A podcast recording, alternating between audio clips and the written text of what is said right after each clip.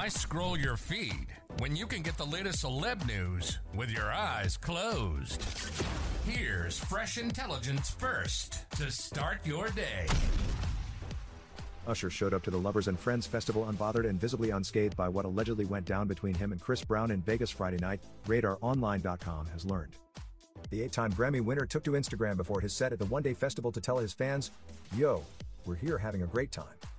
See you all at the show.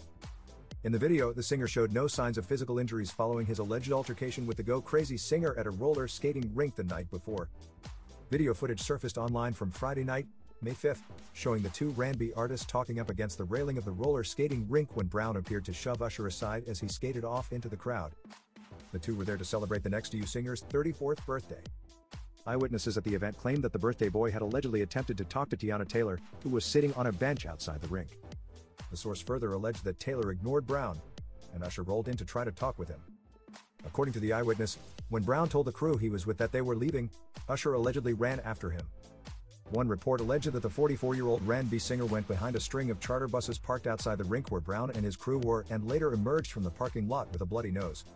Both singers showed up to perform at the festival in Vegas to thousands of people, either one event hinting at what went down the night before. Brown performed first, hitting the outdoor stage in an all-white outfit, while Usher performed later that night wearing an all-black leather ensemble. The music lineup also included R&B and hip-hop artists such as Da Brat, Lil Kim, Jhené Aiko, Boyz Men, Pitbull, Nelly, and Miguel. Usher, Brown and Taylor have not confirmed or denied what went down at the B-Day party Friday night. Now, don't you feel smarter? For more fresh intelligence, visit radaronline.com and hit subscribe.